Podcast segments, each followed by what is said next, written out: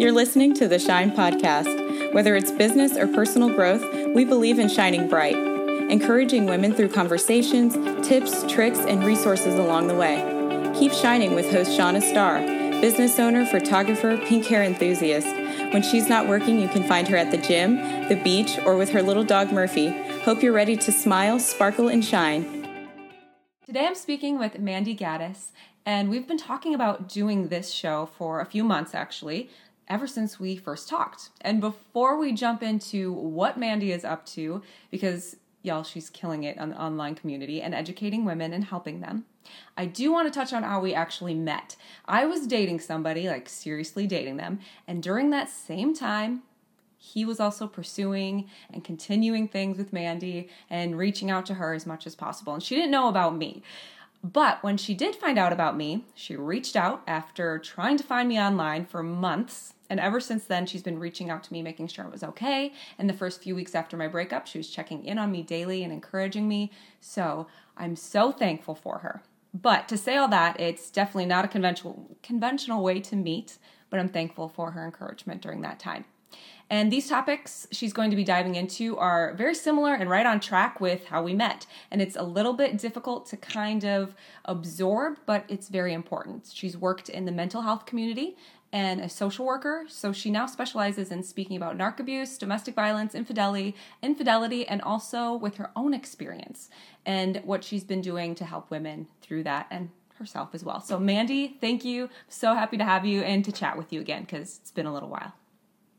Thank you. I'm actually really happy we're doing this. It's been yeah, it's been on the books. Absolutely. So tell us a little bit about what you do and how you share such deep and important things with the world. Hmm.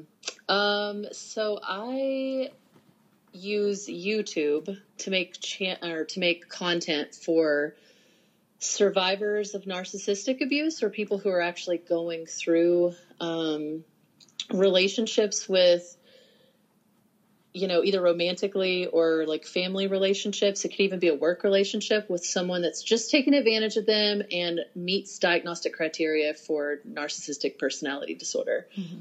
And you still, you said you use YouTube and you're just kind of sharing and educating women more and more. And when did that start?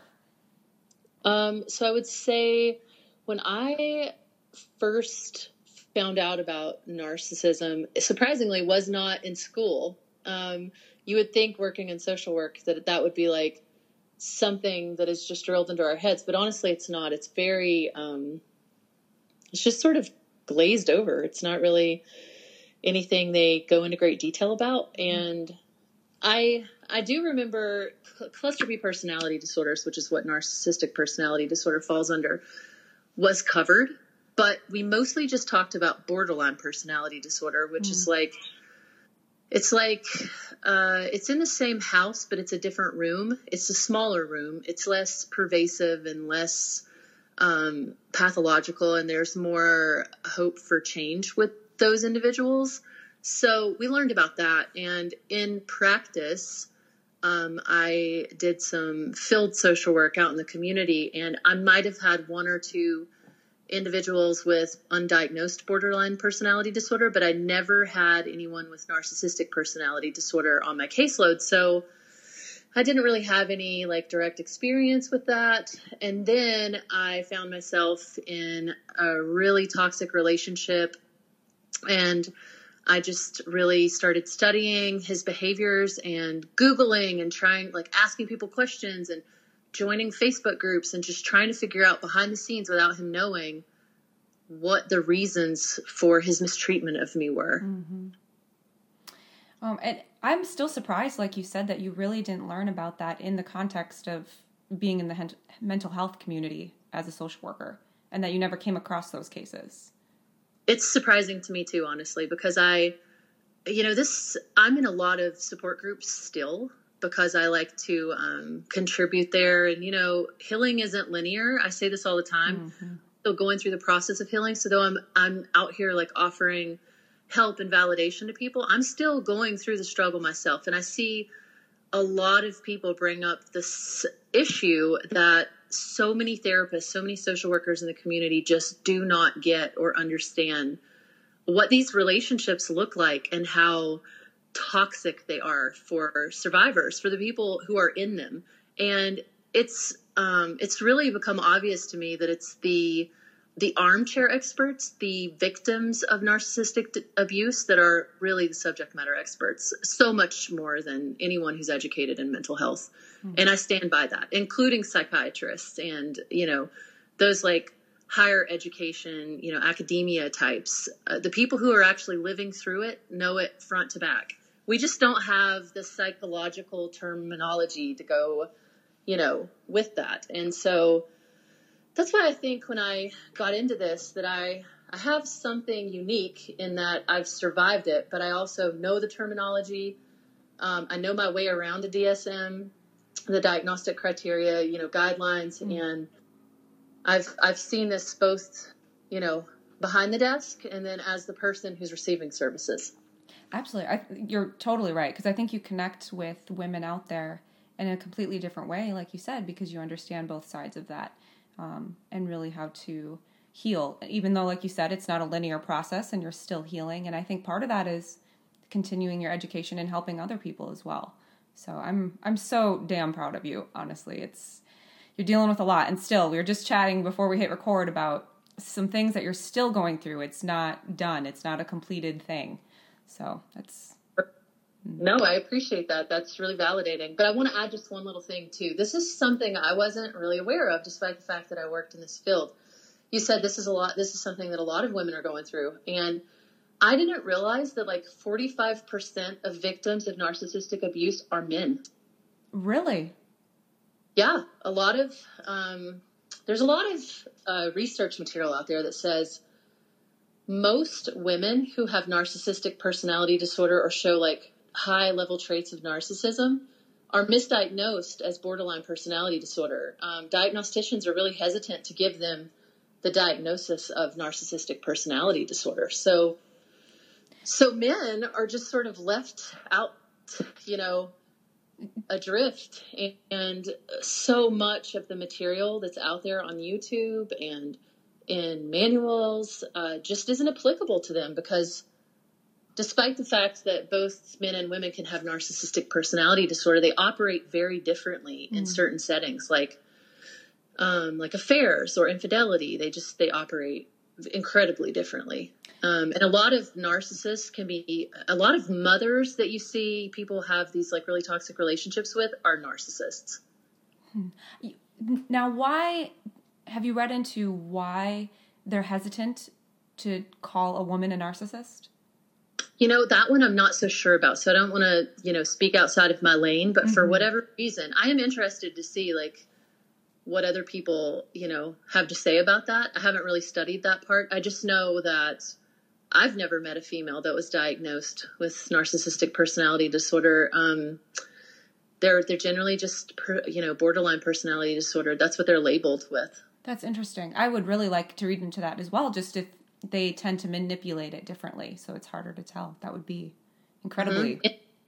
And some some differentiating characteristics between the two are, you know, I always think about this like one really clear telltale sign because all of the cluster B personality disorders they sort of look alike mm-hmm. in that they have really unhealthy interrelationship dynamics. So they're going to be the people who say really cruel things. And i'm not talking about just like regular arguments but they go for the jugular. They they no no blow is too low. Um, no dig is too painful.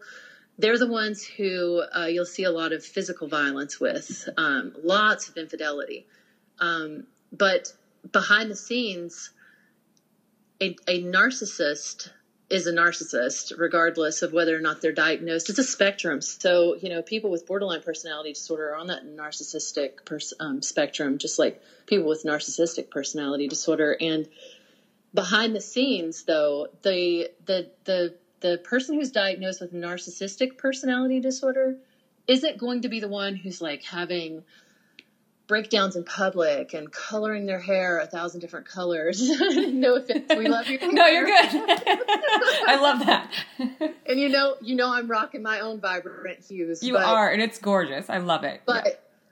that's just like textbook what they tell us to look for. Like how many piercings do they have in their face? And girl, you know I'm covered in tattoos. Yes. But it, it's it's that that look of a unique look coupled with volatile, explosive interpersonal relationships and mm. so it's a lot of factors, but you're not really going to see that with the narcissistic personality disorder people. They actually look really cool and calm and composed on the surface. So I don't know where this uh, thought of mine started, but we've just spiraled into this, and I'm not sure how to tie it back in. No, no, it's incredible. It's it's still it's huge. So, but let's move into a little bit of your story because I know you touched on it just a tad bit. But tell us your story and then how it changed and grew into sharing and helping others as well. Mm, yeah. So I met this guy on a dating app, which so many of us use. So I'm not talking down on dating apps. Sometimes that's just the most practical thing. Mm-hmm. And he was gorgeous and tall and funny and like everything I looked for in a man. And he and I connected almost immediately. Um, we were very into each other just right away. Um, that's when the love bomb started. Uh, if you've heard of love bombing, it's mm-hmm. where they basically just tell you everything you want to hear, um, make you feel like you're the most special person. And he started with the love bombing, um, but by week three, he was already um, emotionally, verbally, and physically abusing me. Mm. Now, how long were you with this person then? Uh, we were together for a few years. Okay. So, yes. Yeah, we were together you know, quite some time, which is, you know, when people are looking into the situation, they they say, well, why would you stay with someone who was physically abusing you by week three? Like the obvious response to that is, you know, looking back on that situation now, I would ask, you know, myself that mm-hmm. back then. Why why were you staying with somebody who was abusing you? But you know, I've, I've figured out through my own education and, ed, and helping and educating other people that I was uh, trauma bonded to him. And that happens when, uh, you know, intermittent reinforcement happens when they, they love you and then they hate you and then they love you and then they hate you and they uh, cuddle you and then punch you. So that back and forth creates these bonds between you. You know, interestingly enough, so does constant affairs, the infidelity that, uh, you know, I hope I'm not speaking out of turn here, but what you experienced mm-hmm. and what I experienced, yep. that creates trauma bond. It makes you feel closer to them because of the lows they bring you to when you're crying and on your knees and begging to understand how they could do that to you. And then them, you know, conversely saying something like, You are the best thing, the most wonderful thing that's ever happened to me. I can't believe I did this to you with the mm-hmm. tears and the, you know, you know, all of the the the BS stuff they feed you gives you that high and low effect. So you probably also, I don't want to assume things, no, but yeah, sure absolutely. Probably also experienced a trauma bond. Yes. No, you're absolutely right. And so through that, and now, and I know you still have some experiences with this same person how did that situation kind of grow into sharing and helping other women then? Well, I not just I, women, but yes, yeah. I know what you mean. Yeah. We know what you mean. Yeah. um, yeah. So I remember um, in the thick of it. So I had been with this person for, you know, years of secret hidden abuse behind the scenes, mm-hmm. and it, it was really horrific abuse. And this just trigger warning for people who are listening. It was, you know, a lot of punching and breaking things and busting holes in walls and punching near my headrest and um, locking me in and out of the house without my shoes on or you know driving erratically with me in, in the car which you'll see with a lot of abusive relationships um, that's the primary thing that abusers will do is they will drive really erratically. They're like well i'm going to die and i'm going to take you with me. Um, lots of threats of self-harm lots of threats to harm my family which is part of the reason why i stayed uh, at three weeks in when he was abusing me. Mm-hmm. and um, uh, you know set on several occasions uh, choking me putting his hands around my throat um, and just really horrific abuse really horrific abuse. And around the month or t- two or three months in, I started to really keep watertight records because I started to worry that either he was uh, like he had amnesia or something, Mm-hmm. or I was imagining things because he was so proficient at gaslighting and and if you know the people who are listening don't know what gaslighting is, it's basically just a per, an abusive person's way of convincing you that what you know to be a fact is uh, something that didn't happen. Mm. So you could see them walking out of a house with a girl or walking out of a restaurant with a girl, and they'll drive off. They'll pull into their home. You'll pull in behind them, and they'll literally accuse you of being crazy, like you didn't see them with that person. And so he was doing that a lot with me. And, you know, I just decided I'm going to start keeping records so that I can prove to myself and also in some situations prove to him, like, this did in fact happen. Mm-hmm. But that's the thing with a narcissist. They know it's happening, but they rely so heavily upon gaslighting because they need you to feel um, off balance because that's how they emotionally manipulate you and get you under their thumb and extract that supply from you. And your emotions and energy are supply to them, and that's what they feed off of. So they need you to feel like you're questioning your own sanity.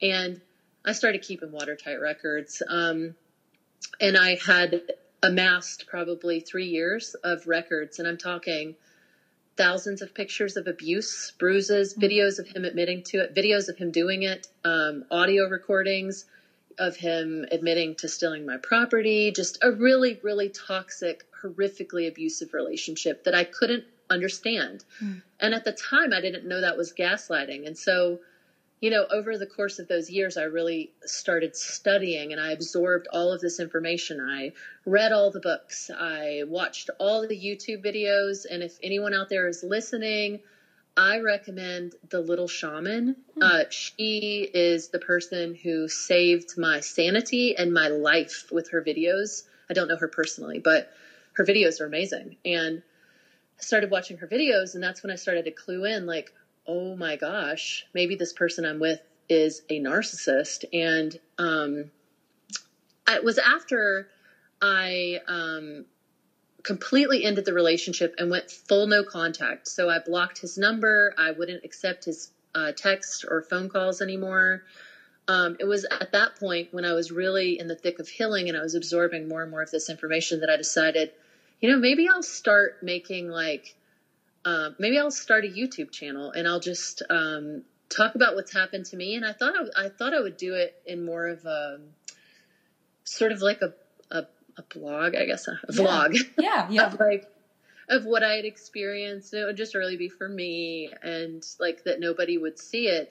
And I kept that hidden. I never, sh- um, I never posted that on social media or anything. And surprisingly, it just took off. Like, Mm. I think I have almost three thousand subscribers now, which is a lot in YouTube land. Yeah, that's And- incredible. yeah. I'm, I'm and- not surprised though. The ones that you've sent me uh, when we first started chatting in October, once in a while you'd send me some, and each one was. Well, you have such a beautiful, calming voice anyway. So when you would come and speak about it, it was so soothing and healing. Um, they're just wonderful videos. So, and I will link to your stuff at the end here too. We'll chat about it. But it's so important to have those out there, and and not Mhm. just the education, but the unfortunately the experience, like you said as well, to come from that point. And I think at the very end of my relationship was when it occurred to me that he probably has something called antisocial personality disorder, which is like a step above narcissistic personality disorder. Those are the real, those are the Ted Bundys. Those are the, you know, those are the people who have no empathy or only learned empathy. And they're the people who are not afraid to commit crimes. Like arrestable offenses is what sets them apart from the other personality disorders. Hmm. And they're the people who abuse their wives or um, harm children or harm animals or, you know, lots of corporate fraud and that sort of thing. And he's operating more on that level because, you know, another tie in is that in the same way that I reached out to you, I actually reached out to some of his exes. And I just, in the same way I did you, hey, um, sorry, this is probably an uncomfortable topic, Mhm. but do you have a second to chat? And, you know, several of his exes, too, actually told me that he was abusive with them as well. Mm. And that's when I knew I was dealing with something that wasn't my fault. uh, that was very validating for me. I mean, I, have known all along it's not my fault, but when you have someone abusing you, you start to be convinced that it is your fault somehow. And just having these other women share their experience with me is sort of what I'm doing on YouTube because the people who are searching for these videos are going through some really traumatic stuff. I, I the, the things people post and share with me just blows my mind. And you've heard my story, so you can mm-hmm. only imagine how much worse it has to be to blow my mind. And it's like it's like a sisterhood or a brotherhood, a personhood yeah. of all of these like mutually suffering people who are just trying to like survive and no one can understand unless they've experienced the situation how horrible it is to be trauma bonded to a person who's mistreated you for so long. Absolutely. Something that I remember we talked about in October together was when you were reaching out, making sure I was doing all right, was something that I was questioning myself and my own strength. And I remember you talking about this, and I want to hit on it today just for people listening if they're going through this, is that um, they, those type of people tend to bond or get close to or choose men or women who actually are strong. It's not weak because I was like, oh my gosh, I must be this weak person if I've put up with this kind of treatment. Right. Um, um yeah. So speak on that just a little bit because that was something that really helped me. Well, I'll I'll actually I'll share a little bit of a personal experience. Um, you know, the end of my relationship with him was uh, sort of tied together in this pretty little bow of infidelity in which he cheated on me with a teenager mm. and a, a, legal of, of, legal age teenager um, and she was just one of two or three girls that were very young and so what you're saying is is the is the truth. And in your case that is what happened. You were someone that was like prime time supply. You were the juiciest peach for the picking and you were you are what so many women would love to be. You I, and i can tell you from personal experience uh, you know not to go into too many details but when i finally did find out about you mm-hmm. that was one of the things he said you know she's a really wonderful woman and she's really smart and she's fantastic and she has all these things going on for her and my first response was why are you doing this to her then mm-hmm. and that is exactly why you looked so appealing to him and why I looked, I assume about myself that I looked so appealing to my ex. But on the flip side, they also target people who are young, vulnerable, malleable, easily manipulated, and are in that stage of life that we've all been in where we aren't really our best. We're not like shining examples of what we could be, but we mm. have a lot of hope and we have a lot of potential we're diamonds in the rough and they go for people like that as well yeah. so they target both sides of that spectrum the really you know intelligent well established humans and then the ones that are easier to take advantage of and that's how they differentiate from like child abusers in that child abusers will groom the they go after the children who don't look like they're going to stand up for themselves or fight for themselves and uh, they won't go after people like us. So that's that's where narcissistic personality disordered people are are different mm-hmm. in their romantic relationships. They they can get supply from um, nurturing or p- pretending to nurture back and build up a lost, fragile, um, sort of wounded soul, and also from standing near someone like you or I who have a lot going for us. Our the glow that comes off of us shines on them and makes them feel worthy of the attention that we're getting. It feels like their attention. We're sharing it. Hmm. That's so interesting that it would be both. Mm-hmm. Yeah.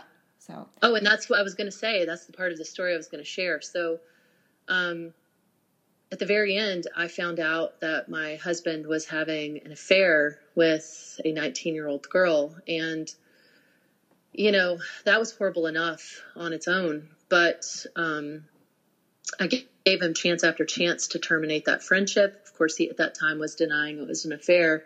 But I knew, and if this is if this is uh, nothing more than just validation for those who are listening right now, if there has been any point, and you and I talked about this, where you're questioning whether or not someone is cheating on you mm-hmm. and your instinct is flaring like fireworks are going off inside of your spirit and your inner self is telling you run trust it mm-hmm. you were having those same feelings and so was i mm-hmm. but I, I just never in a million years thought he would cheat on me but then you know come to find out he'd been cheating the whole relationship with various people but this particular person was of the more young and malleable and vulnerable um, group that I was talking about earlier. She was she was super young. She looked nothing like me. Um, she was very mousy and just sort of, you know, coming into her own. And she soon started changing her entire personality to that of mine. She changed her whole look uh, to be just like mine. And, um, you know, she she really has set about for the last year and a half to sort of, not sort of, to stalk and emulate me to the point of really kind of terrifying me. So that's what I'm still dealing with at the end of that relationship because these relationships are never, you know, they're never, they never close uh, neatly. No. And yeah, that's what we were talking about. Like you said, you had just been posting before we started recording about this same girl who's, it's not stopped. It's not, it's just grown, I guess, with time and become more and more and um, yes, and with those people, those individuals who are easily manipulated, you will see a lot of something called narcissistic abuse by proxy, and that's where the narcissist will use someone else to hurt you so that they don't get their hands dirty. Hmm. And that's what he's doing. He's he's using her to still psychologically torment me without contacting me. We haven't spoken in a year. Wow. So from this outsider perspective of people listening, what are some things, and I know there's so many, but are there some points that maybe we can look for in an abusive relationship before we jump the gun and say, yes, I'm in a relationship with this person? Are there some signs we can try to find? Um, I would say the number one sign is are they love bombing you? I truly believe that there are there's somebody out there for everyone, and there's probably somebody out there that fireworks are going to go off instantly. But the difference is, over the long haul, you're going to see that they aren't seeking out to destroy you or hurt you or suck you dry. Mm-hmm. Whereas with a narcissist, they say everything right in the beginning. They tell you they love you very early. They want to live with you very early. Um, they want to marry you. Uh, they they do think they move with such rapid speed that you feel really special and that is a red flag. Mm-hmm. And that's, I mean, that's so hard to do, especially when you're younger, because it feels so good. You know, you just feel like, yes, I am special, exactly like how you said. That's a, absolutely.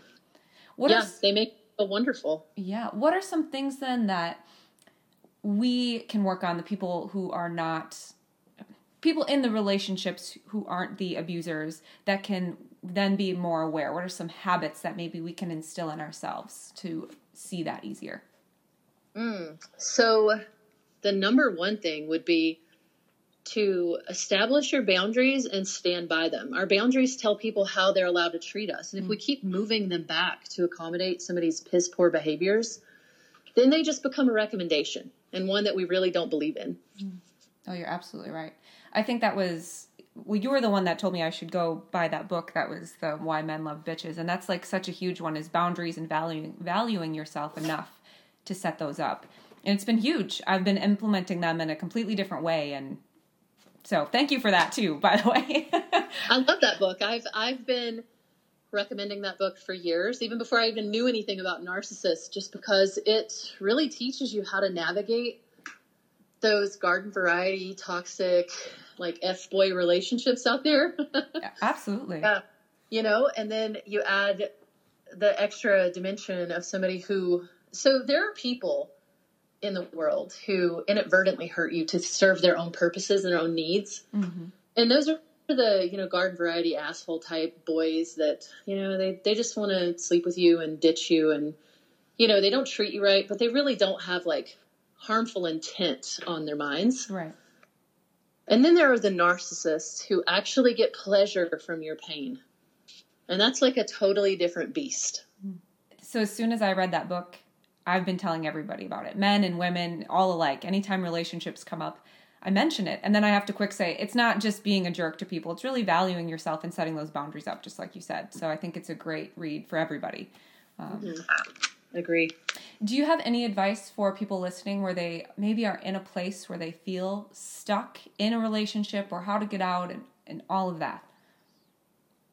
Mm, that's a good question because that's the hardest part is mm. knowing when to leave and actually having the courage to do so are leaps and bounds apart. And that's one of the things I have to say that I am so proud of you for.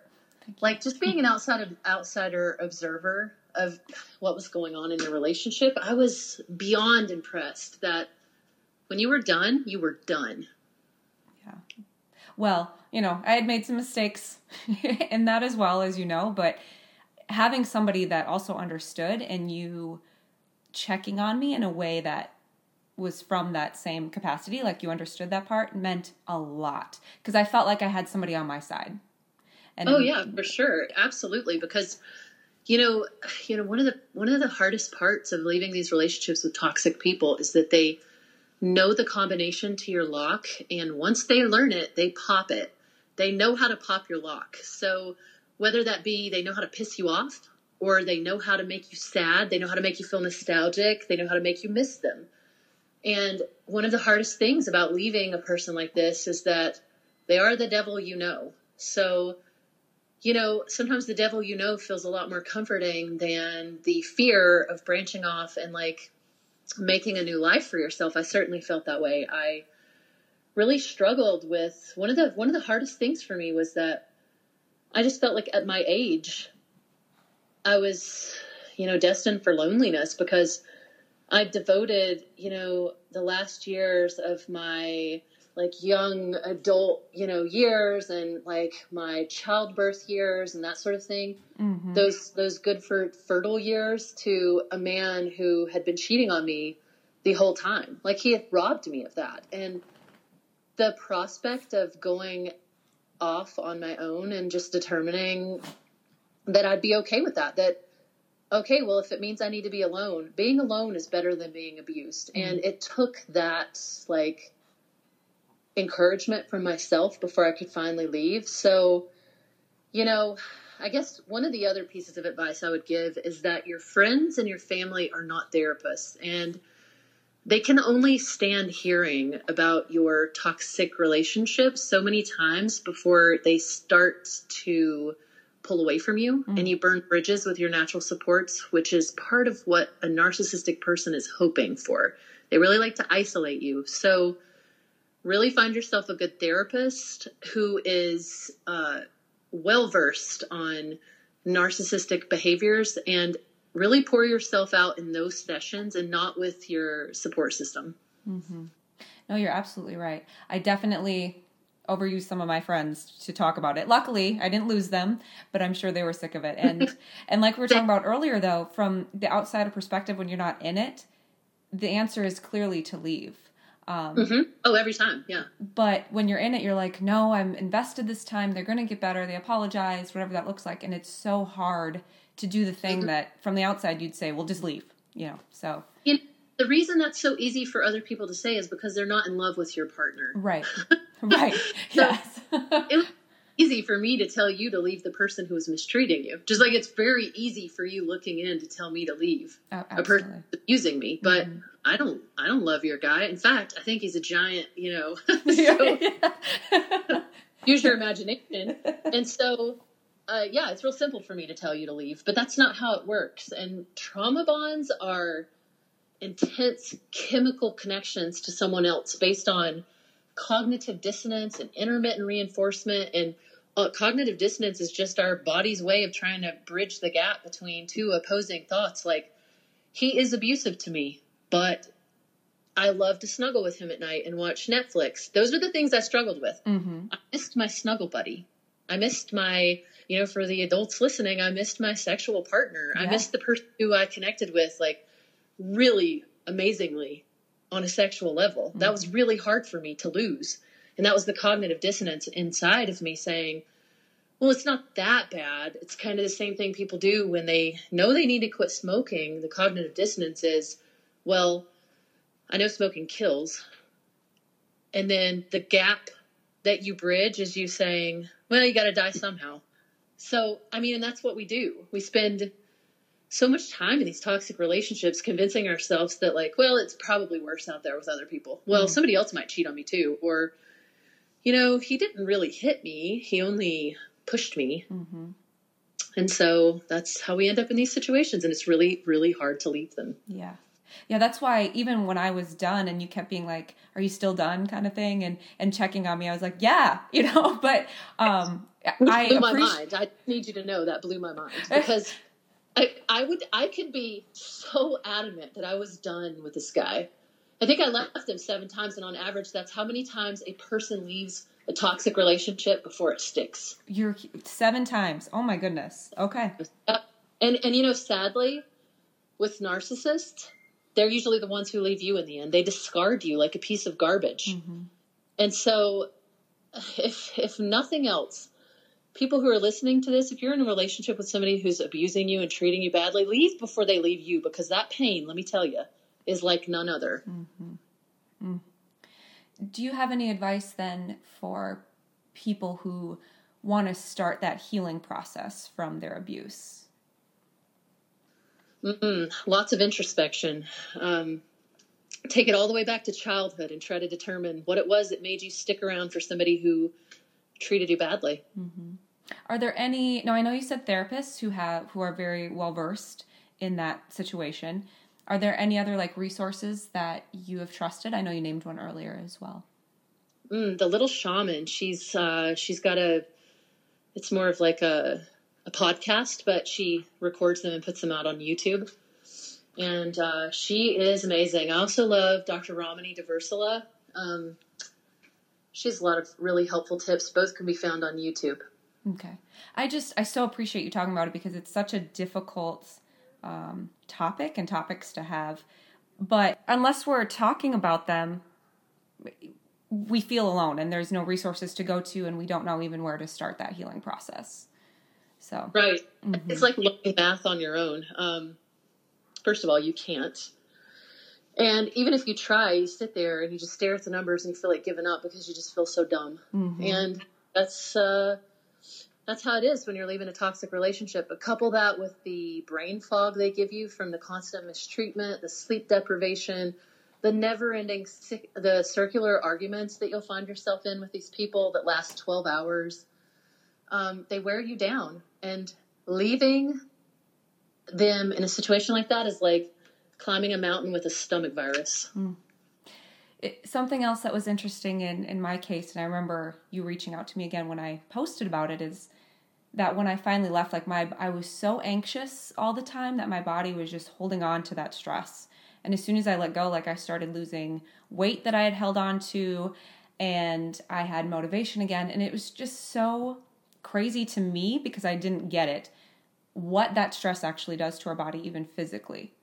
So, just, and I know you said you had something similar as well. I actually developed this little um, rhythm issue. It was like a like a heart condition mm-hmm. that was benign, but um, it really sort of ramped up there when he was having an affair, and I just couldn't understand how he could be so cold and callous about it. And that's another thing that will differentiate you know, just a garden variety asshole from a narcissist is that a narcissist doesn't just cheat, they do it viciously. They mm-hmm. make you feel so bad about yourself, and they do this through something called triangulation, where they make you feel like you're in a competition with somebody else, whether that be the waitress or somebody at work or the new girl in my case.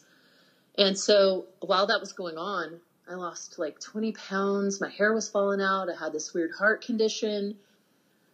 Um, it was just a nightmare. And now my health is starting to just patch itself back together, but it does take a while. Oh, absolutely. Yeah, your body's still figuring it out. And yeah, it's still like traumatized almost, where you, it's just emotionally trying to piece itself back together. But um, it was just incredible, incredible to see within the first week that start to go back to where I was before. So just an interesting yeah. piece of it. I don't even pretend to be a scientist or doctor who understands like cortisol or like adrenal levels, but I know that like constantly being under pressure and stress makes your body dump adrenaline. Mm-hmm. And if you've ever been with somebody that's toxic and abusive, you know that you have these triggers. Um, for me, it would be something like his keys in the door. Um, so now, anytime I hear keys, my body immediately has that mm. fight or flight reaction, and or a motorcycle or the garage door opening, and that's because you're never sure what version of them is walking through the door today. Mm. So you're constantly on edge, and um, yeah, those relationships just make your body like overflow with adrenaline. Mm-hmm. Absolutely. Is there anything that you maybe want to leave every everyone listening here today, just with something else on your heart today, or something you've been thinking about?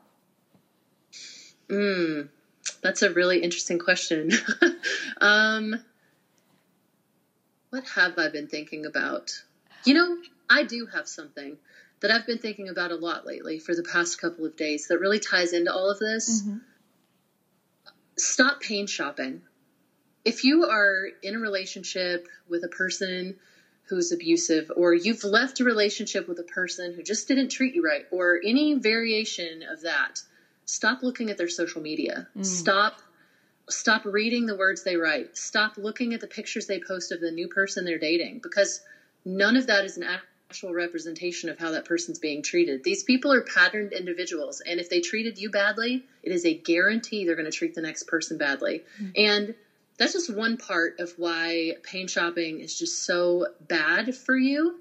But it's the, the second part of that is that you're always looking for proof that you were wrong, and they will give you proof that you were wrong. They will post things to make you feel like the problem was always yours that they're actually good they're reformed they're different with this new person. They if you wanted them to go to church with you now all of a sudden they're church going. If you wanted them to, go on vacations now all of a sudden they're posting pictures of the vacations that they're taking. Mm. they'll do things for the new person that you wanted. If you wanted an engagement ring they're going to give the new person one. And when you're pain shopping you're going to see that and it's mm-hmm. obviously going to be painful and you don't deserve that. Oh you're absolutely right. Yeah and that's part of the the hardest not the hardest but that is a difficult part is for you to wean or cold turkey yourself off of looking at their stuff ever again when that was part oh, of the issue. I know this all too well. Mm-hmm. i i spent the first four months of um you know once i found out about the very young affair partner i would spend hours poring over every tiny little microscopic detail you find yourself going down rabbit holes suddenly you're looking at like the person's second cousin's wedding that you know your your partner and the affair partner didn't even attend. Mm-hmm. You look for like little clues and details, and you try to patch things together. Like, is that a shadow? Is that his hand? Um, why did she use that emoji? And I really like. I, I, can't even tell you. You lose sleep. You rob yourself of joy and mm-hmm. your health. You're absolutely right. Absolutely. So, I know that you've put out so much amazing and like information and education out there, and I've only even watched a few, so I promise I'll continue to do that on your YouTube. But tell us how we can find you so we can learn more and just absorb more of what you have to offer. Well, like I said earlier, I started that little YouTube channel not to, um, you know, detract from what it's actually doing for people, but for me, it was just this little side project. So I call it my little YouTube channel. But I started that YouTube channel and um, you can find that. I use the name Narc Abuse, so N A R C Abuse Phoenix.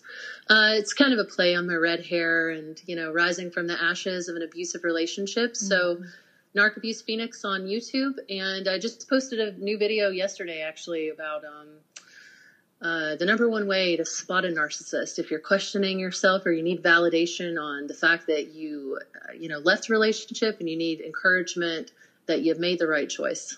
Mm, yeah i'm so proud of you. And you're right it is a plan that beautiful red hair that you have because it's gorgeous you're just stunning. So i love it love it love it. Uh, well thank you for chatting today and i so appreciate it. You're just an incredible woman. And to anyone listening if you do want to reach out to her she will write you back, I promise. So yeah. that's you are amazing at that stuff. Thank you. Mm-hmm. Thank you so much for listening to the Shine podcast. If you loved today's episode, share it with a friend. For show notes or any notes from past episodes, head to Davista Photography, that's D A V I S T A photography.com forward slash blog. for downloads, codes, and more. And as always, be the light the world needs. Smile, sparkle, and shine.